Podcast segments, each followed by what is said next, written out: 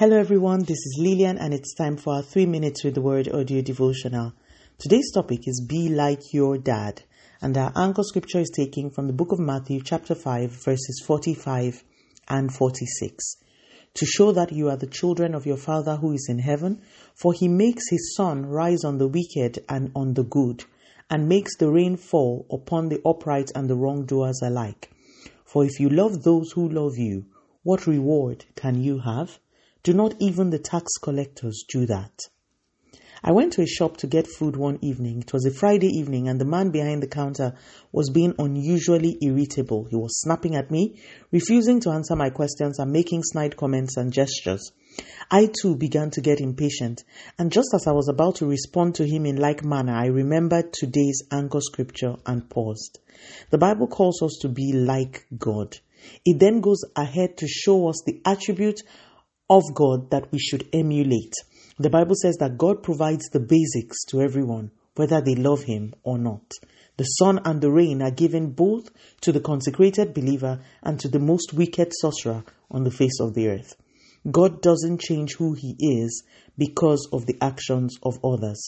When we become rude because someone was rude to us, we have changed who we are in response to the other person's character. When we spread hate, because people wronged us. We change who we are because of what another did. We are called to be like God, consistent in character, irrespective of what goes on around us. We are not to respond in like manner.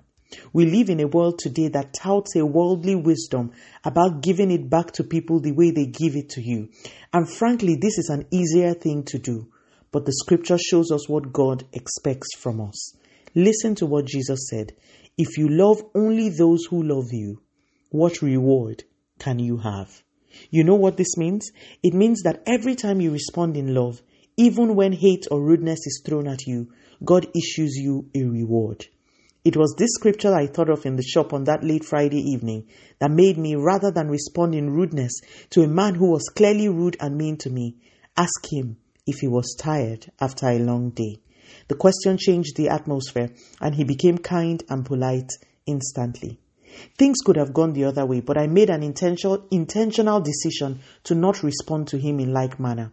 I must warn that there will be times when you respond with kindness, and yet people will still be resolute in their rudeness and unkindness. Be kind anyway. God is kind both to the ones who love him and the ones who don't. Think of someone who doesn't deserve your love or kindness today and show them love. Grace is available for you. Let us pray. Father, in the name of Jesus, thank you so much for your word. Please continue to take all the glory, Almighty God. In Jesus' mighty name, we have prayed. Speak to you again soon. If you are blessed, please drop me a line on audiodevotional at yahoo.com or on our website at www.3minutesaudiodevotional.com. You could also follow us on Facebook, Instagram, YouTube, and Twitter at 3 Minutes Audio Devotional. Remember, wrapped up in God's Word is all you need for your change to come. Love you and bye.